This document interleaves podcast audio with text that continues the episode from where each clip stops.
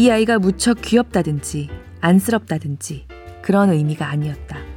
이 아이를 안고 안기는 것만으로 자신을 구성하는 세포 하나하나가 변해가는 것이 느껴졌다. 더는 이 아이를 내버려 두지 않아. 노부요는 맹세했다.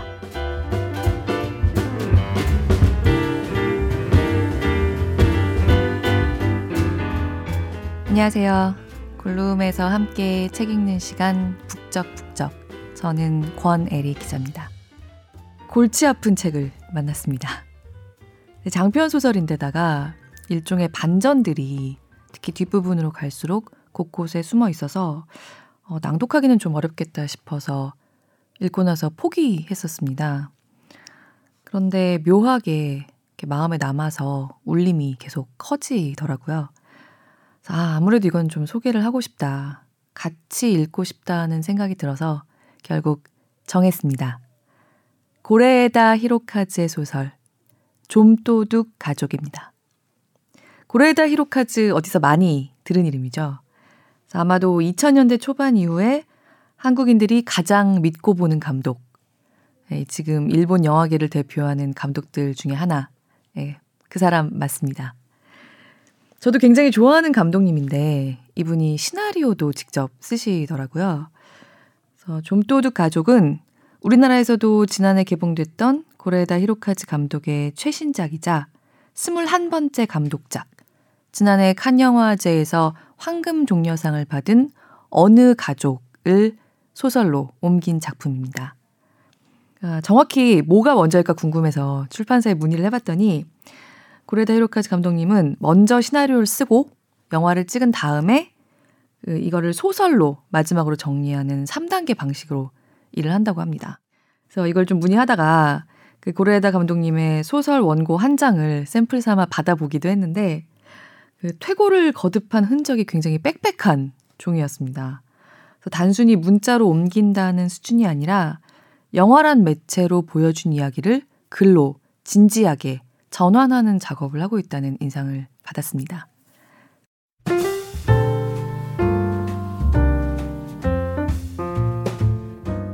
먼저 당신의 북적 네, 말씀드리고 넘어갈게요.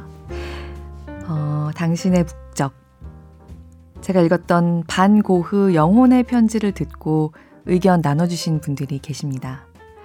이번에 특히 팟빵에서 포이포이님이 말씀 남겨주셨는데 포이포이님은 저희 골룸에 자주 의견 남겨주시죠. 아이디가 굉장히 낯익습니다. 그런데 몸이 안 좋으시다고 하셔서 좀 놀랐어요. 감동했습니다. 저 또한 갑자기 몸이 안 좋아져 밖으로 마음대로 나가지 못하는 상황이에요.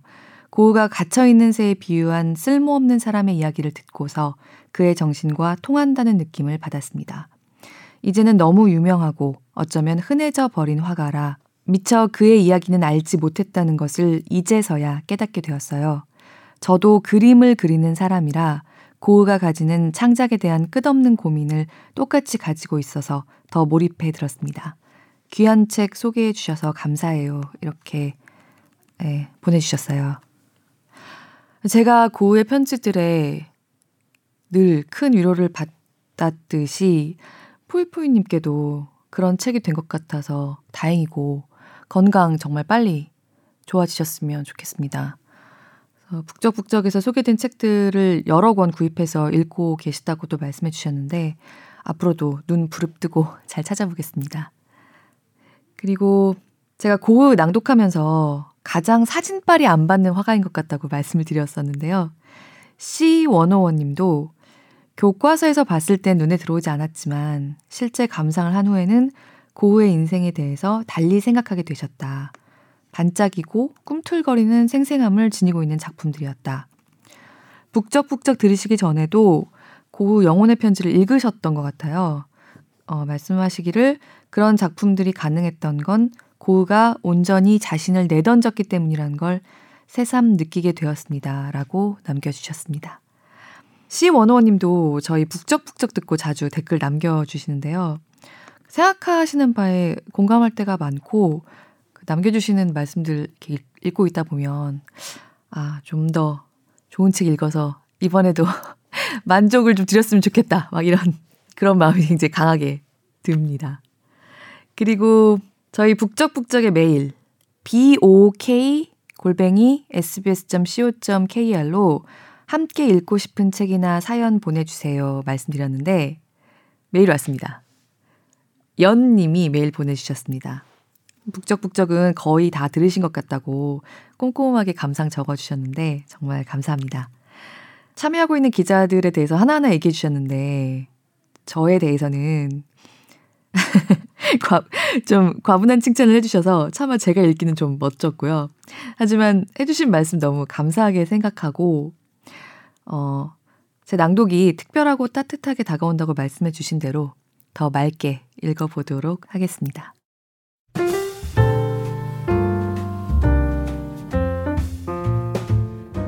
혹시 영화 어느 가족을 보셨나요? 저는 주변에서 여러 명이 봐서 다들 굉장히 권하더라고요. 그런데 아직 보지 못했습니다. 아무도 모른다. 많이들 보셨죠. 저도 그 영화를 정말, 정말 좋아합니다만, 그런 만큼, 고레에다 히로카즈 감독이 가족에 대한 얘기를 한다면, 마음의 준비 없이 봤다가는 너무 큰 충격을 받게 된다. 좀 그런 경계심이 생겨버려서, 이게 가족 이야기길래 좀 차일피일 미루고 있었어요. 근데 이제 북적북적에서 원작 소설을 읽었고, 또 아무도 모른다 보다는 조금, 예, 경계심을 늦추고 봐도 되는 작품입니다. 그래서 이제 영화도 보려고 합니다. 좀도둑 가족에 대해서 이 책 뒷표지에 있는 묘사를 그대로 옮겨서 먼저 소개를 좀 드리겠습니다. 좀도둑 가족은 옆자리 빠친코 구슬을 천연덕스럽게 훔치는 할머니, 할머니의 연금을 축내며 좀도둑질을 일삼는 아버지, 세탁 공장에서 손님의 옷 주머니를 뒤지는 어머니, 가슴을 흔들며 연애를 파는 어머니의 이복 동생, 아버지에게 진지하게 좀도둑질을 배우는 아들, 그리고 어느 겨울날 우연히 소탄의 집에 온 작은 소녀의 이야기입니다. 먼저 아버지에게 진지하게 좀도둑질을 배우는 그 학습의 현장부터 아, 약간 읽어보겠습니다. 그리고 이들은 정말 우연하게 탐탁치 않은 마음으로 어쩔 수 없이 작은 소녀를 집에 들이게 됩니다. 낭독을 허가한 출판사 비체에 감사드립니다.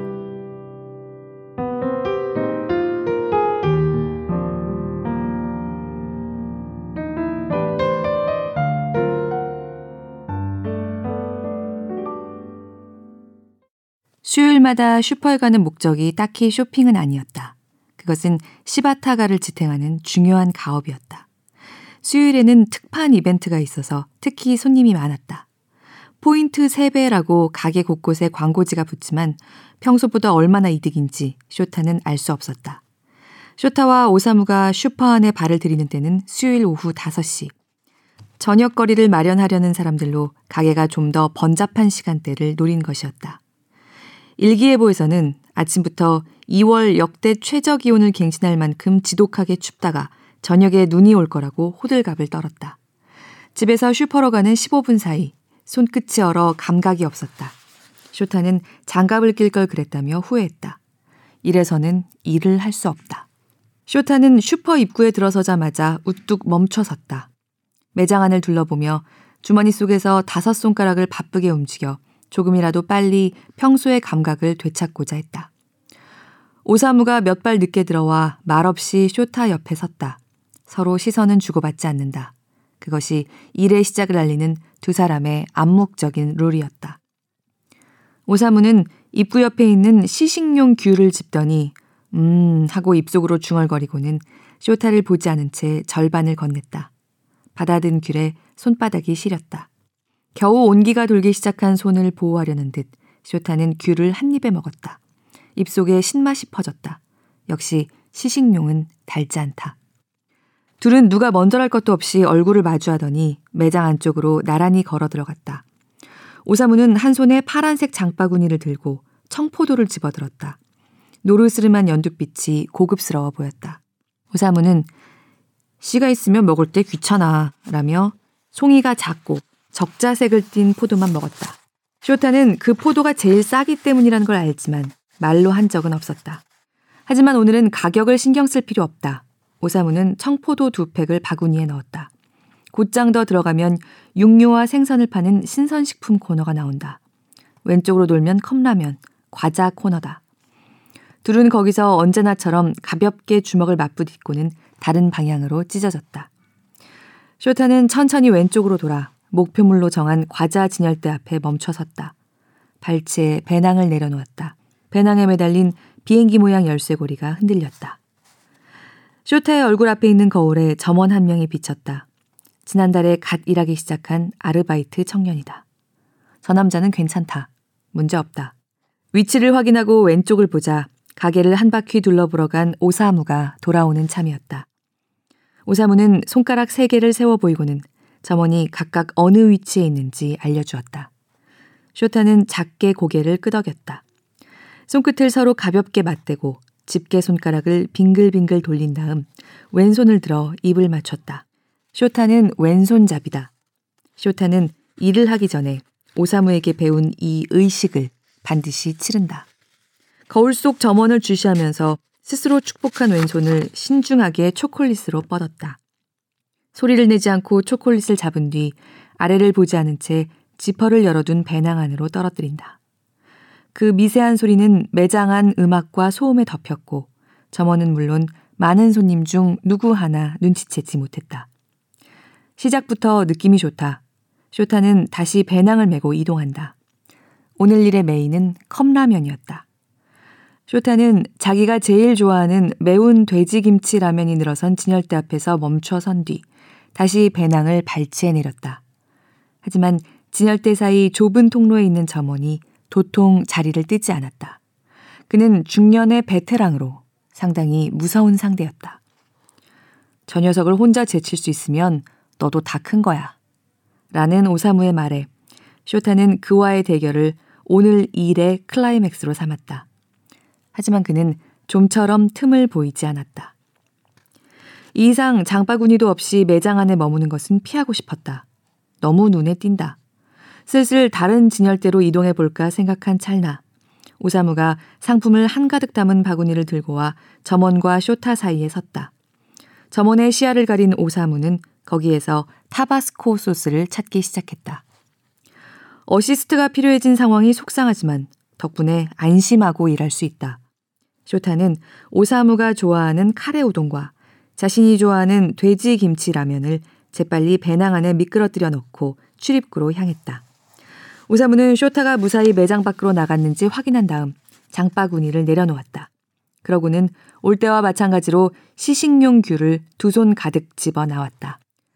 그들의 일상과는 거리가 먼 스키야키용 마스사카 소고기며 참치 중뱃살 등 고급 식재료가 가득 담긴 장바구니가 그 자리에 덩그러니 남았다. 세상 사람들이 좀도둑질이라 부르는 범죄가 두 사람의 일이었다.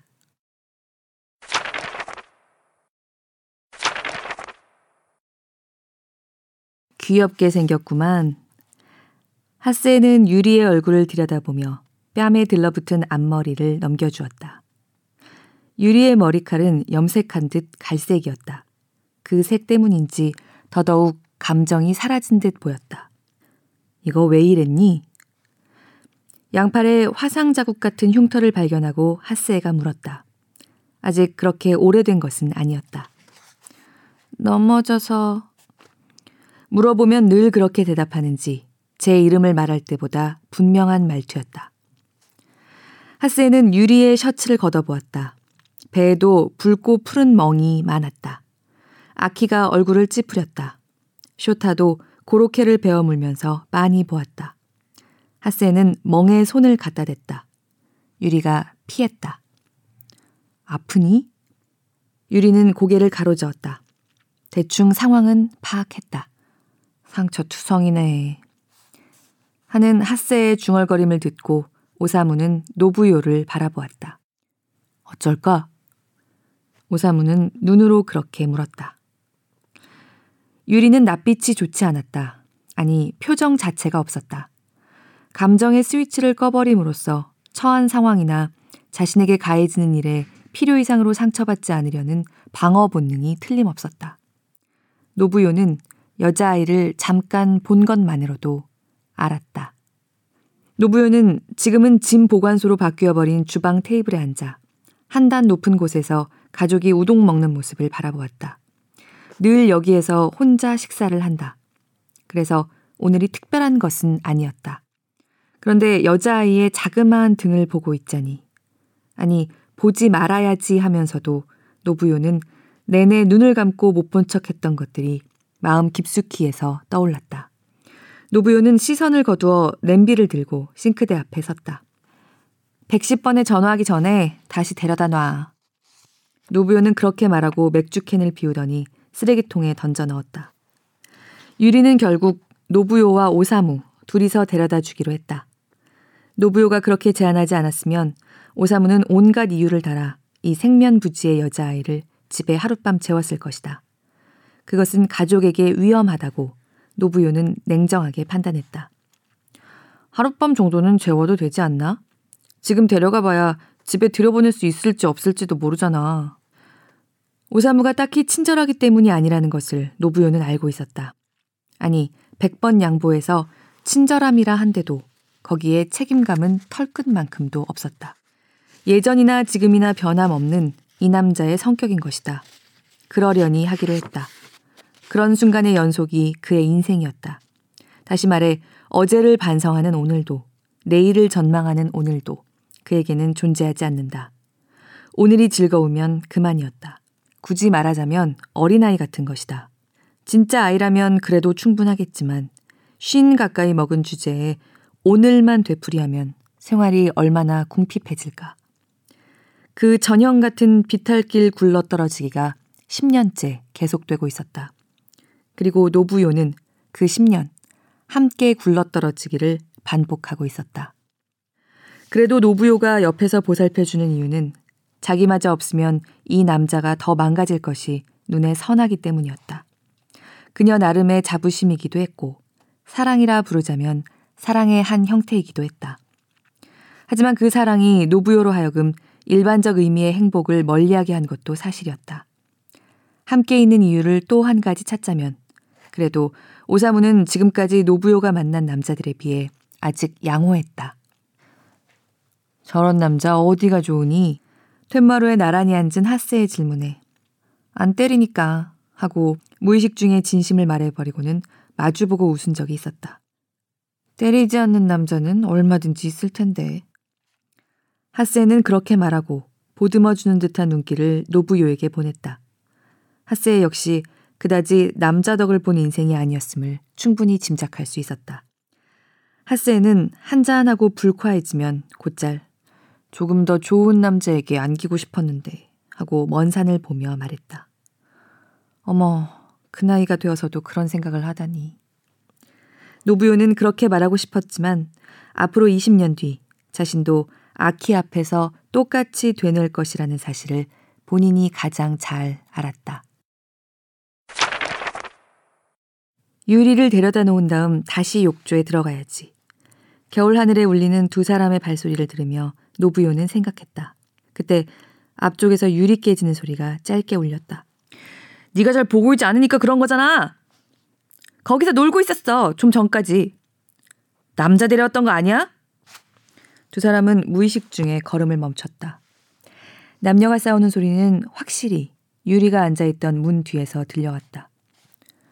잠깐 보고 올게. 오사무는 업고 있던 유리를 노부요에게 건네고 발소리를 죽여 집 앞까지 다가섰다. 아빠가 누군지도 모르는 애를! 남자가 여자를 때리는 소리가 났다. 하지 마! 아파! 노부요는 자기도 모르게 유리를 꼭 끌어안았다. 가냘픈 몸이 옷 위로도 충분히 느껴졌다. 하지만 노부요에게는 유리의 체중보다 훨씬 무겁게 느껴졌다. 나라고 낳고 싶어서 낳은 줄 알아? 여자가 그렇게 말하는 걸 듣자 노부요는 발 아래에 뿌리가 내린 듯 붙박였다. 몇 번이나 들은 말이다.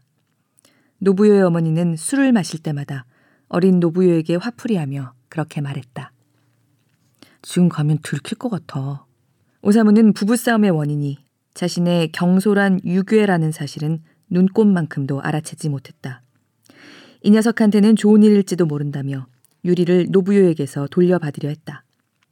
그때 노부요가 그 자리에 주저앉았다. 여자의 울부짖는 소리를 들으며 노부요는 마음속으로 소리쳤다. 너희 따위에게 이 아이를 돌려줄 것 같으냐? 오사무에게도 빼앗기지 않겠다는 듯 유리를 아는 손에 힘을 주었다. 눈앞의 아이를 향한 애정이라기보다 과거에서 흘러넘친 분노가 만든 힘이었다.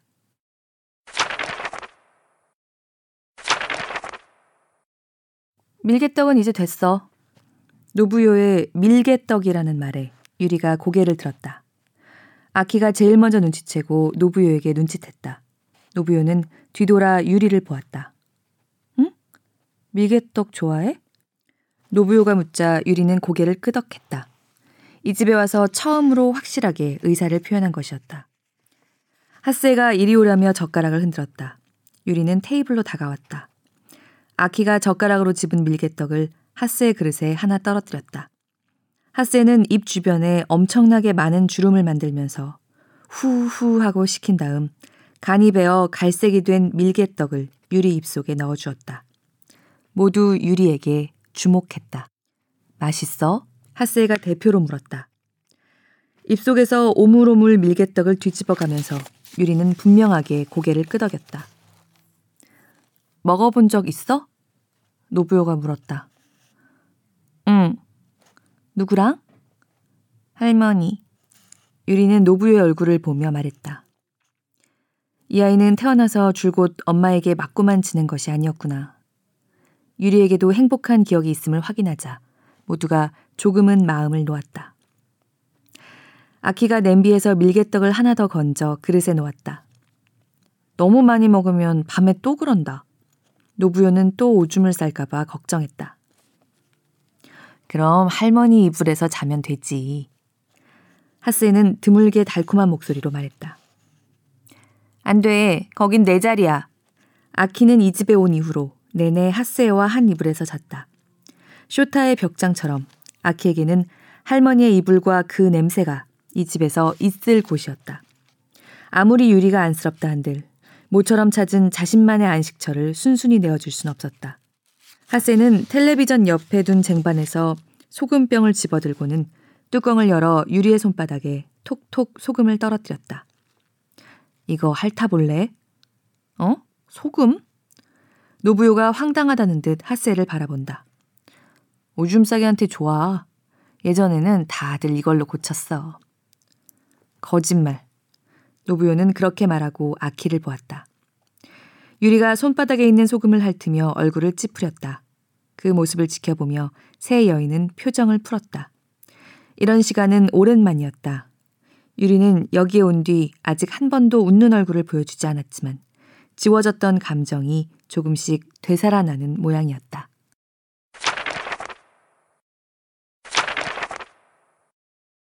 이러면 한 달은 일 못 나갈 텐데. 이불에 누운 오사무를 내려다보며 노부요가 말했다. 몸 상태보다 수입이 없어질 일이 걱정이었다. 산재 처리해준다는데 일용직도 그치? 오사무는 동의를 구하듯 진보를 보았다. 아, 네, 아마 진보는 오사무를 보지 않은 채 적당히 얼버무렸다. 정말? 그럼 금 가는 것보다 확실하게 딱 부러져야 더 좋은 거 아니야? 노부요는 산재라는 단어에 흥분했는지 상황에 어울리지 않는 밝은 목소리로 말했다. 농담할 때냐? 죽는 줄 알았구만. 노부요는 오사무의 호들갑에 또 한 번 웃음을 터뜨렸다. 보나마나 한눈 팔다가 계단에서 굴러 떨어졌을 것이다. 아키가 진보 앞에 찻잔을 놓고 인사를 건넸다. 예쁘네요. 진보는 거실로 가는 아키를 눈으로 쫓으며 말했다. 아, 아내의 여동생이야. 이복 동생이에요.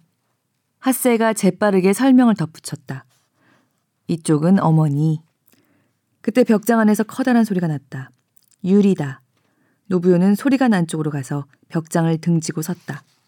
하세는 대충 무마할 목적으로 진보의 두꺼운 가슴팍을 쓰다듬었다. 이야, 몸이 참 좋네. 무슨 운동했대? 고등학교 때까지 농구요. 생전 처음 보는 오파가 갑자기 몸을 만지자 진보는 그대로 얼어버렸다. 아, 이런 거? 하스에는 착각해 배구 스매싱 흉내를 냈다. 가족다운 분위기를 의식한 나머지 모두 묘한 분위기를 형성하고 있다는 걸 정작 본인들은 몰랐다. 가족이 있었네요. 혼자 살 거라고 생각했는데. 진보가 이부자리에 누운 오사무에게 말했다. 아, 다들 그런 줄 알더라고. 어이, 꼬맹이. 여기 좀 와보련? 아빠 회사 높은 분이셔. 하세가 쇼타를 불렀다. 꼬맹이 아니야. 쇼타는 목발을 든 채 다가와 하세 옆에 앉았다. 우리 장남, 쇼타. 오사무는 누운 채 쇼타를 가리켰다. 안녕하세요. 쇼타는 고개를 까딱 숙였다. 몇 학년? 4학년. 진보의 질문에 쇼타는 순식간에 거짓말을 했다. 이럴 때 보면 10살이라 생각할 수 없을 만큼 임기응변이 훌륭하다. 우리 집 녀석이랑 같네. 진보는 처음으로 웃는 얼굴을 보였다.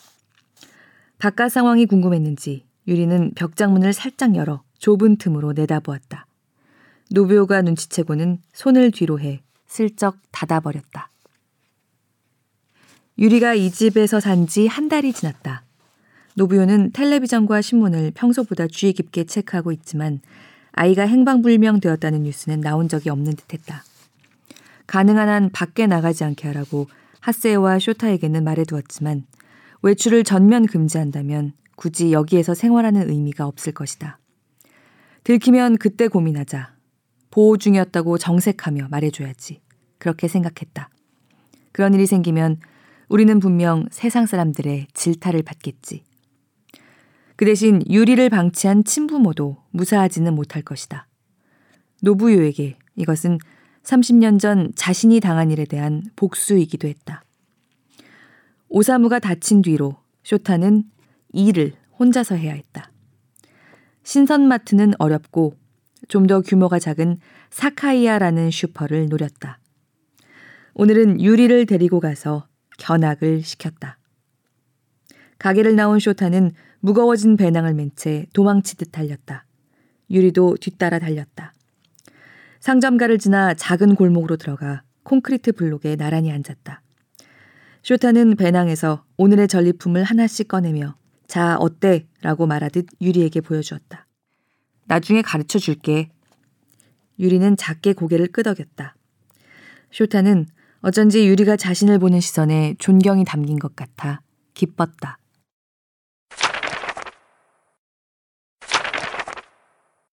이거 봐. 쇼타가 가리킨 텔레비전 화면에 마침 맞게 유리가 어린이집 발표회 같은 데서 훌라후프를 돌리는 영상이 나오고 있었다. 도쿄 아라카와구에서 올 2월에 5살짜리 여자아이가 행방불명 되었다는 사실이 드러났습니다. 이름은 호조 주리. 오랫동안 어린이집에 오지 않는 주리 양을 걱정한 어린이집 원장이 경찰에 알리면서 발각됐습니다. 경찰은 공개 수사에 들어갔습니다. 주리양이 실종 전에도 줄곧 학대받았을 가능성이 있어 경찰은 부모에게 임의 동행을 요청하여 조사 중입니다. 아나운서의 긴장감 있는 목소리와 형사 드라마 OST 같은 음악으로 구성한 사건이 전달되고 있었다. 어머, 유리가 아니라 줄이구나. 하세는 무엇보다 그 사실에 놀랐다. 두 사람을 따라 방에 들어온 주리는 작게 고개를 끄덕였다. 스튜디오에서는 사회자와 교육평론가가 부모가 왜 두 달이나 실종 신고를 하지 않았는지를 두고 토론 중이었다. 부모는 어린이집과 주위 사람들에게 친척집에 맡겼다고 설명한 모양이었다. 부모가 죽였다고 의심받는 분위기네. 노부요는 쌤통이라고 생각했다. 큰일 났네. 큰일 났어. 별 생각 없이 한 일이 얼마나 큰일이 되었는지 그제야 깨달은 오사무가 벌벌 떨었다. 이제 깨달은 거야? 하세가 대표로 나서서 모두 생각하는 그것을 지적했다. 오사무는 곁으로 달려오는 주리의 양 어깨를 붙든 채 얼굴을 가까이 가져갔다. 유리, 여기서 집까지 혼자 갈 수 있어? 노부요는 오사무 옆에 다가와 앉으며 주리의 얼굴을 정면으로 들여다보았다. 못 가지 이제 와서. 어떻게 할래? 집에 갈래? 오사무는 자기가 원인을 제공한 주제에 상대에게 결정을 떠넘겼다. 유리, 여기에 있을 거지? 노부요는 오사무를 밀어내고 주리의 머리칼을 만지며 말했다. 주리는 둘의 얼굴을 번갈아 보며 잠시 말을 찾는 듯 싶었지만 노부요가 여기 있고 싶지? 하고 묻자 분명하게 고개를 끄덕였다.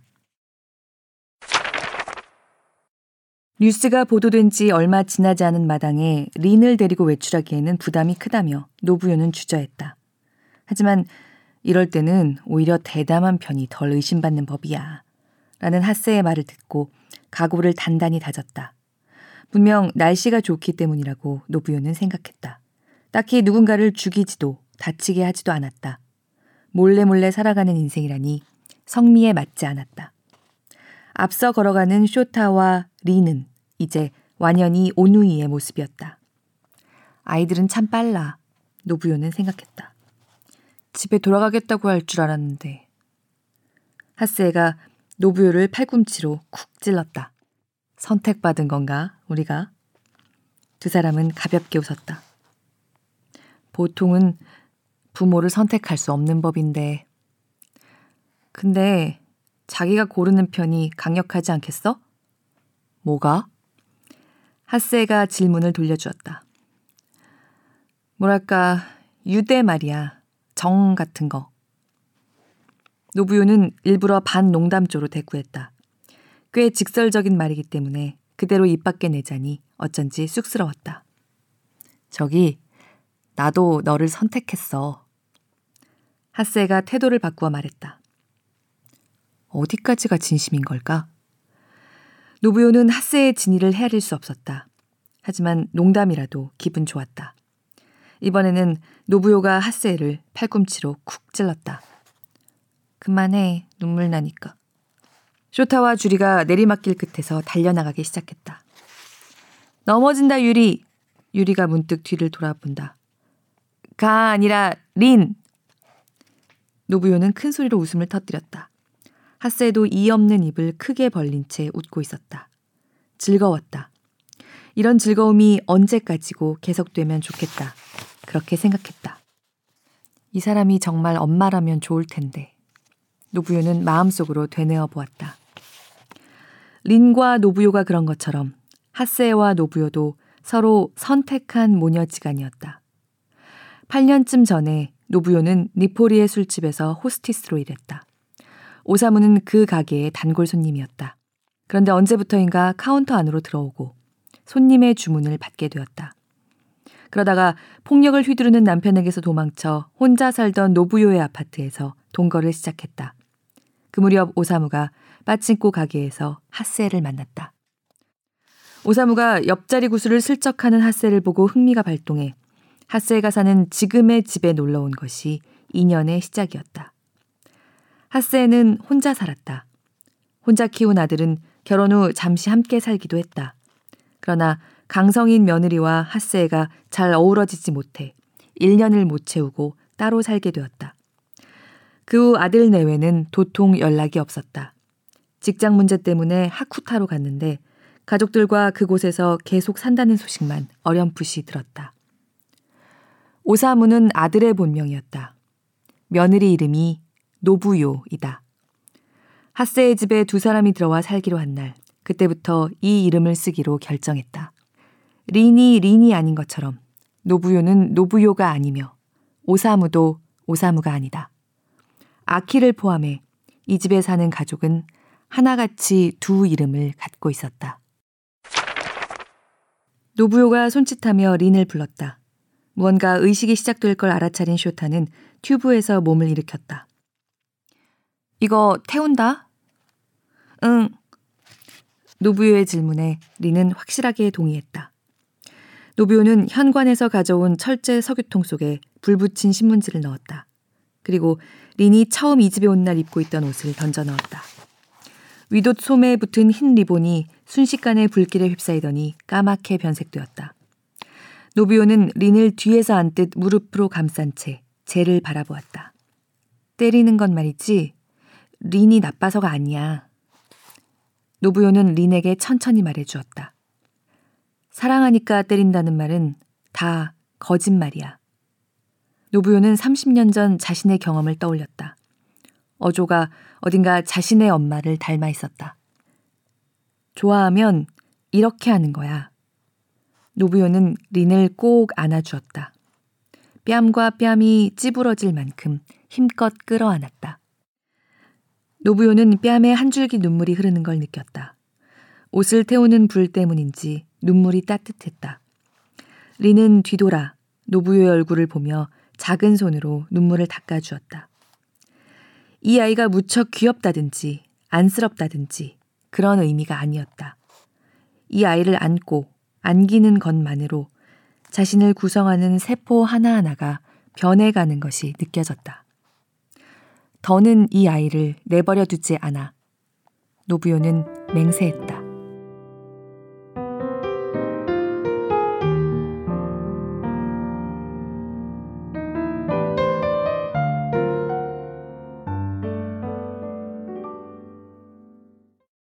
이 가족은 대체로 대책이 없습니다. 들으신 것처럼 실은 아무도 실제 가족이 아니고 어쩌다 보니 얼렁뚱땅 한 지붕 아래 모여서 어찌 보면 끔찍할 정도로 엉망이고 어찌 보면 하루하루 그럭저럭 사라지는 각자의 인생을 서로 조금씩 기대고 있습니다.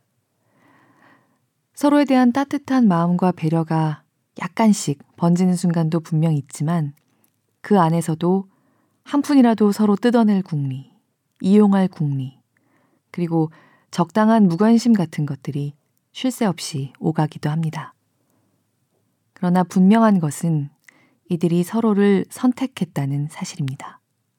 노부요의 어린 시절 같은 유리이자 주리이자 린이 자신의 친부모가 아닌 얼떨결에 자신을 유괴한 이 대책 없는 가족을 자신의 가족으로 선택하면서 이들의 이 수상한 가족스러움은 좀 더 굳건하게 자리를 잡아가기 시작합니다.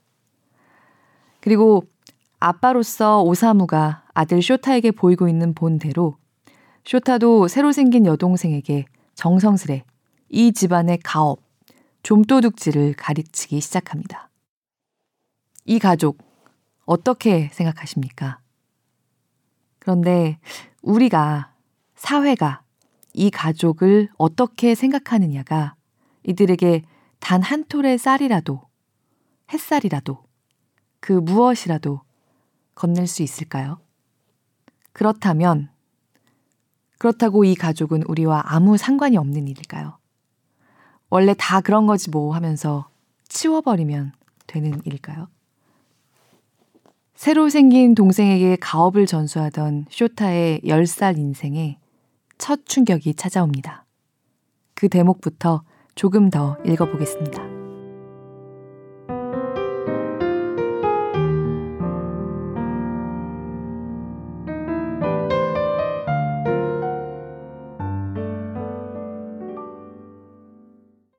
쇼타는 목이 말랐다.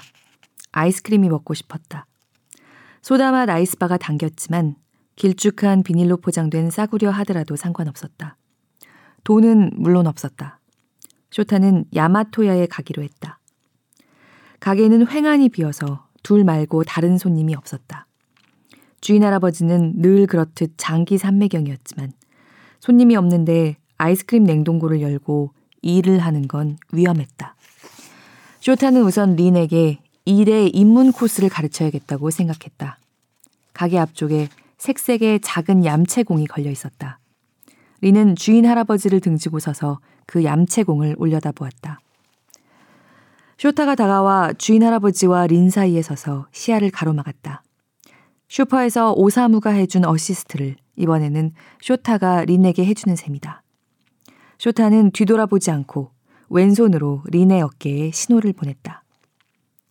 지금이야. 리는 눈썰미로 익힌 의식을 따라했다. 입술에 갖다 대야 하는 손등을 실수로 이마에 갖다 대고 말았지만 리는 제일 좋아하는 노란색 얌체공을 뜯어낸 뒤 두 손으로 꼭 쥐고 가게 밖으로 나왔다. 해냈어! 하고 린이 공을 들어 보이자 쇼타는 잘했어! 라는 듯 고개를 끄덕이며 가게를 나섰다. 그 순간 어이!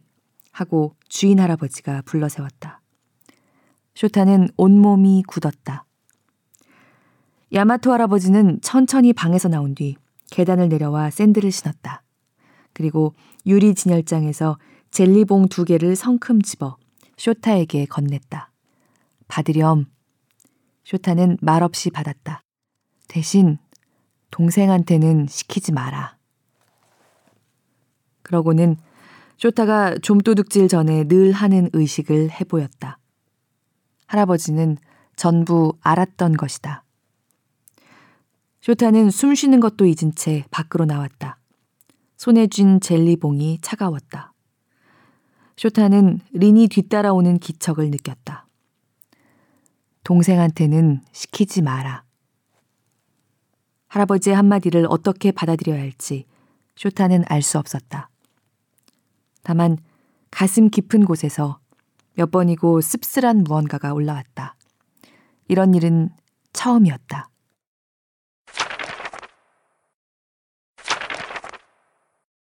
오사무는 워낙 늦된 편이어서 중학생이 되어서야 몸의 변화를 감지했다. 그 무렵 아버지는 이미 없었고 딱히 상담할 만한 친구도 없었다. 언젠가 아들과 이런 대화를 나누고 싶었다. 아니, 아버지와 아들이라면 이런 대화를 하지 않을까 하며 상상했던 장면을 행동으로 옮겨보았다. 파도가 밀려오는 물가에서 아키와 린이 손을 잡고 서 있다. 린은 파도가 올 때마다 뒷걸음질하며 좀 채 발을 물에 담그려 하지 않는다.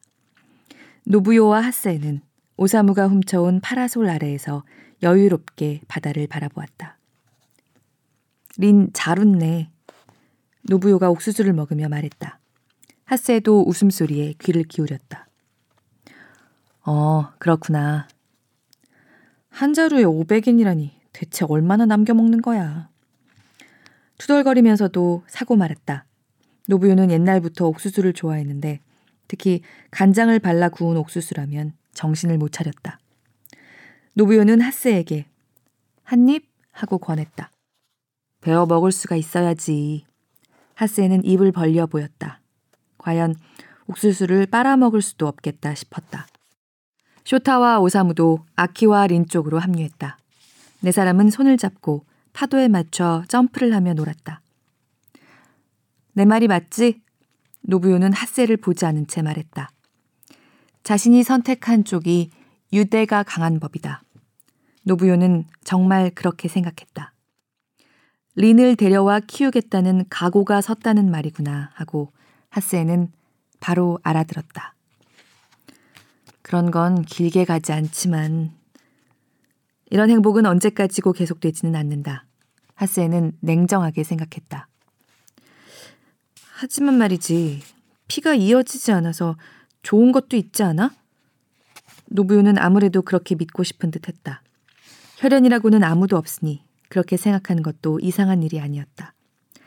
하세는 노부요가 의지하는 희망을 더 부정하지 않기로 했다. 뭐, 쓸데없는 기대를 안 해야 말이지. 피로 이어져 있으면 오히려 그렇게 되는 법. 아득한 옛날에 접었다고 생각한 감정이 사실은 마음 한구석에 가라앉아 있었던 것뿐임을 깨달을 때가 있다. 그것은 자신이 전 남편과 그 가족에 대한 질투를 느낀 것만으로도 충분히 알 수 있었다. 피는 성가실 뿐이다. 하세는 그렇게 생각했다. 노부요는 하세의 말에 조금 쓸쓸한 듯 웃었다. 딸로 여기고 조금은 기대해도 되는데. 노부요는 속으로 생각했다. 하세는 노부요의 웃는 얼굴을 똑바로 보았다. 노부요, 가만히 보니 예쁜 얼굴이네. 노부요가 깜짝 놀라며 하세를 보았다. 갑자기 무슨 말이래? 얼굴 말이야. 하세는 눈을 가늘게 뜨고 웃었다. 가족에 대해 이야기할 때 노부요의 얼굴은 자비로운 보살 같구나. 하세는 생각했다. 갔다 올게. 노부요는 민망한지 하스의 시선을 피해 파도가 밀려오는 모래밭으로 향했다. 돗자리에는 하스에 혼자 남았다. 모래에 내놓은 자신의 맨발이 눈에 들어왔다. 피부가 늘어진 뽀얀 발에 검버섯이 잔뜩 피어 있었다. 검버섯 엄청나네. 하스에는 소리내어 말해보았다. 그러고는 이글거리는 햇볕에 한껏 달궈진 하얀 모래를 손으로 떠서 발에 뿌렸다. 모래는 바슬바슬 정강이를 타고 미끄러지듯 흘러내려 모래밭으로 돌아갔다. 한 톤 높은 오사무의 웃음소리에 하스에는 고개를 들었다. 태양이 구름 속으로 들어가 갑자기 날이 흐려졌다. 하스에는 등에 한기를 느꼈다. 노부요까지 합류해 다섯 명이 손을 잡고 파도를 기다렸다. 그 뒷모습을 바라보며 하스에는 작게 중얼거렸다. 고마웠어. 하지만 그 목소리는 파도 소리와 다섯 사람의 웃음소리에 묻혀 누구의 귀에도 닿지 않았다.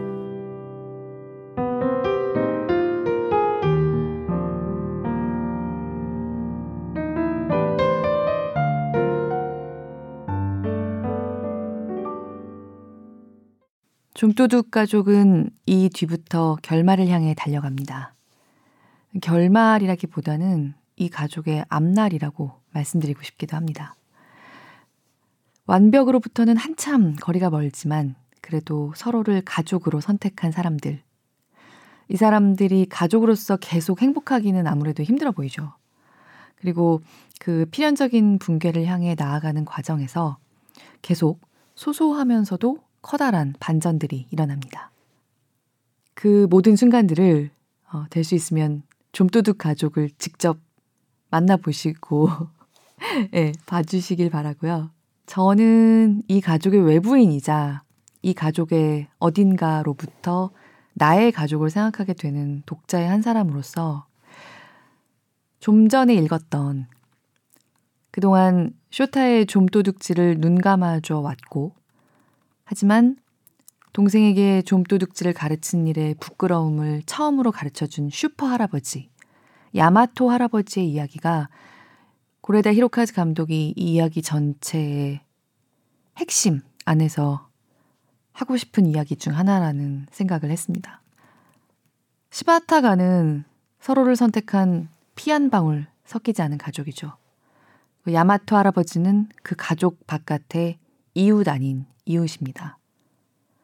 그 가족 구성원들 사이와 야마토 할아버지 사이에는 커다란 거리가 있긴 하지만 그렇지만 또 어떤 차이가 얼마나 본질적으로 큰 차이가 있는 걸까요?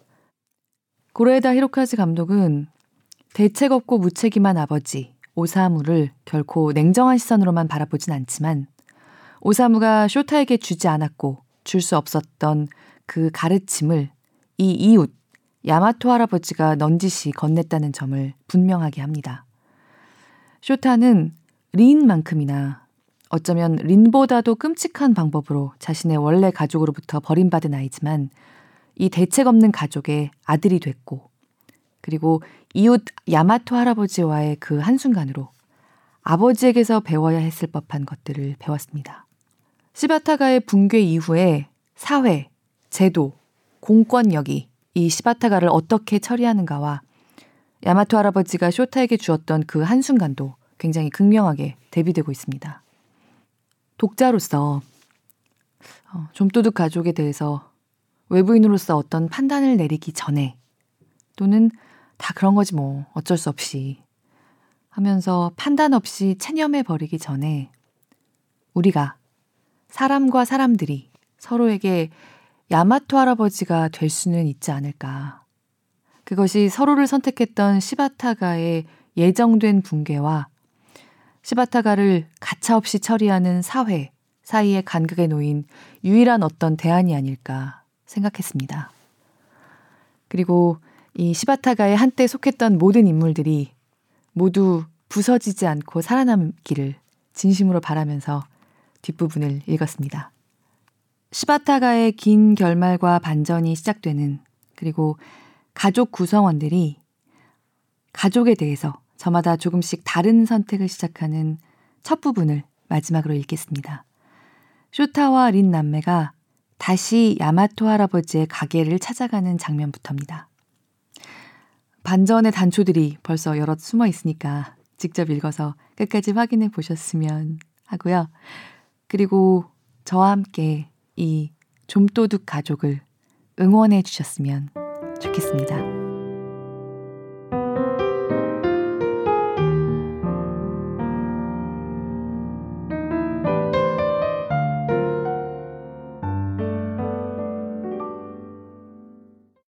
시끄러운 매미 울음소리 속을 땀 범벅이 되도록 걸어 도착해 보니 가게에는 문이 닫혀 있었다. 유리문에 상중이라고 한자가 적힌 종이가 붙어 있다. 중... 어려워서 읽지 못했지만 쇼타는 뭔가 좋지 않은 일이 일어났다는 건 알았다. 둘은 창밖으로 안을 들여다보았다. 늘 바깥에 두던 야구 게임기가 어둠 속에 조용히 놓여 있었다. 쉬는 날이야? 린이 물었다. 음, 망한 걸까? 쇼타는 자신이 여기에서 일을 계속해서 그런지도 모른다고 생각했다. 가게 앞을 떠나 린과 강변길을 걷다가 쇼타는 문득 큰 비가 온 어느 여름날에 본 매미 유충을 떠올렸다. 그 유충은 무사히 매미가 되었을까? 갑자기 내리는 비에 날개가 젖어 날아가지 못했을까? 결국 유충인 채로 개미에게 둘러싸여 죽어버린 건 아닐까. 둘은 사카이아라는 근처 슈퍼마켓을 찾았다. 오늘은 오빠 혼자 할 테니까 너는 여기서 기다려. 쇼타는 혼자 가게로 들어갔다. 가게에는 평소보다 직원이 많은 것 같았다. 그래도 여기는 방범 카메라가 없고 진열장이 높아서 사각이 많다. 일을 하기 적합하지만 야마토야 생각이 머릿속에서 떠나지 않아서 쇼타는 가게 안을 맴돌았다. 언뜻 보니 과자 코너에 린이 있었다. 약속을 깨고 가게 안으로 들어온 것이다. 과자 진열대 앞에 서서 쇼타처럼 손가락을 돌리는 의식을 치르고 있었다. 야! 쇼타가 깜짝 놀라 린을 불렀다. 린은 잠시 돌아보더니 초콜릿을 집어 주머니에 억지로 쑤셔 넣으려 했다. 상품 관리 파일을 든 직원이 쇼타와 린 사이에 섰다. 쇼타는 순간 린을 두고 도망쳐 버릴까 생각했지만 마음을 고쳐먹었다. 쇼타는 통조림 더미를 두 손으로 와르르 무너뜨린 뒤 규율 주머니 하나를 집어들고 출입구를 향해 달리기 시작했다. 야! 점원 두 사람이 황급히 뒤쫓아 나왔다. 쇼타는 귤을 안고 도망쳤다. 점원은 끈질기게 쫓아왔다. 아파트 같은 빌딩 숲 사이를 지나 쇼타는 강변 제방을 달렸다. 나중에 생각하니 딱히 귤이 먹고 싶진 않았으므로 버리고 달렸으면 더 빨랐겠다 싶었지만 그때는 생각하지 못했다. 다리를 건너 강 반대편으로 가서 완만하게 오른쪽으로 굽어지는 고가도로에 접어들었다. 앞질러온 점원이 정면에서 다가오고 있었다. 쇼타는 도망갈 길을 잃었다. 전철이 강을 가로질러 달려갔다. 쇼타는 가드레일 아래를 내려다보았다. 공원 정글짐 정도의 높이 같았다. 이 정도면 괜찮다. 뛰어내려 본 적 있었다. 쇼타는 귤을 든 채 뛰어내렸다. 점원이 앗 하고 소리를 질렀다. 설마 뛰어내릴 줄은 몰랐던 모양이었다. 착지에 실패한 쇼타는 지면을 굴렀다. 아프다기보다는 생각보다 높아서 놀랐다. 일어나려 했지만 오른쪽 다리가 움직이지 않았다. 가드레일에 부딪혀 주머니가 터진 탓에 도로에 귤이 굴러다녔다. 의식이 멀어졌다. 쇼타는 귤의 노란색이 참 예쁘다고 생각했다. 쇼타는 구급차에 실려 병원으로 옮겨졌다. 경찰이 곧장 사정 청취를 위해 쇼타의 병실로 찾아왔다. 노부요 또래의 여성과 아직 20대로 보이는 남성, 이렇게 두 사람이 한 팀인 듯 했다. 질문은 주로 마에조노라는 남자가 했다. 어디서 살았니? 차안. 차안? 응, 강변 주차장에. 혼자서? 응. 이 집에서 가족들과 함께 산 게 아니고? 남자는 사진 한 장을 쇼타에게 보였다. 익숙한 집의 사진이었다. 쇼타는 고개를 가로저었다. 쇼타는 어떻게 해서든 가족을 보호하려 했다. 남자 경찰 쪽이 그걸 눈치챈 모양이었다. 혹시 누구를 감싸주려는 거야? 쇼타는 시선을 들지 않고 다친 다리만 가만히 바라보았다. 오른쪽 다리는 깁스로 고정되어 있었다. 골절과 심한 염좌로 완치되려면 반년 정도 걸릴 거라고 했다. 미아베라는 이름의 여자 경찰이 입을 뗐다. 그 사람들 있잖니? 우리가 집에 도착했을 때 짐 싸서 도망가는 참이었어. 널 두고. 쇼타는 얼굴을 들어 여자를 보았다. 어른을 믿지 않는 눈이라고 미아베는 생각했다. 진짜 가족이라면 그러지 않을 거야. 쇼타는 시선을 다시 다리로 옮겼다. 지금 가족들은 어떡하고 있을까? 리는 붙잡혔을까? 궁금했지만 묻지 않았다. 미아베라는 여성은 쇼타에게 진실을 말해줄 것 같지 않았다. 리는 회의실 의자에 앉아 건네받은 종이에 파란색 크레용으로 바다를 그렸다. 파도가 밀려오는 해변에서 갈색 머리의 린과 쇼타, 노부요, 아키, 그리고 수염을 기른 오사무가 웃으며 손을 잡고 있었다. 미야베와 마에조노는 오렌지 주스를 들고 들어와 린의 맞은편에 앉았다. 그림을 들여다보며 미야베가 먼저 말을 건넸다. 와, 색이 참 예쁘네. 미야베 얼굴을 보고 린은 몸이 굳었다. 날씨가 좋았구나. 린의 그림에는 새빨간 태양이 그려져 있었다. 주리. 미야베는 린을 진짜 이름으로 불렀다. 바다에는 몇 명이서 갔어? 다섯 명. 쇼타가 다쳐 구급차에 실려가는 것을 보고 리는 집까지 필사적으로 달려가 오사무에게 소식을 전했다. 헐레벌떡 병원에 도착한 오사무는 엉겁결에 쇼타 옆에 있던 경찰관에게 이름과 주소를 말하고 말았다. 잠시 후 병원으로 뛰어온 노부요를 데리고 일단 집으로 돌아갔고 짐을 싸서 뒷문으로 나가다가 붙잡혔다. 알았지? 할머니에 대해 물으면 모른다고 하기야. 짐을 싸면서 오사무는 린에게 당부했다. 린은 그 말을 기억하고 있었다. 다 같이 뭐하고 놀았어? 마에조노가 물었다. 점프. 린이 대답했다. 점프했구나. 재미있었겠네. 라고 반응하듯 남자는 웃었다. 그때 할머니는 안 계셨어? 여자가 물었다. 어린이집 선생님 같은 자상한 말투지만 눈은 웃고 있지 않았다. 마음을 열지 않을 거야. 라고 말하듯 리는 입을 한 일자로 담은 채 더는 여자의 얼굴을 보지 않았다. 가족은 각기 다른 방에서 조사받았다. 체포 당시 오사무는 푸른색 싸구려 알로하 셔츠 차림이었다. 그야말로 휴가 분위기가 물씬 나는 옷차림이라 심각한 이곳과는 아무래도 어울리지 않았다. 아니, 유괴가 아니에요. 배를 골고 있는 걸 보고 노부요가 데려와서. 근데 억지로 그런 게 아니라 그게 언제죠? 마에조노는 쇼트하고 있을 때와는 전혀 다른 사람처럼 엄정한 어조로 물었다. 올해 2월 그런 걸 유괴라고 하죠. 아니, 나도 그렇게 말했는데 그 사람이 몸값을 요구한 것도 아니니 경우가 다르다고. 이건 보호하는 거라고. 오사무는 노부요에게 들은 그대로 말했다. 짐 쌀 때 둘이서 주고받은 약속이었다.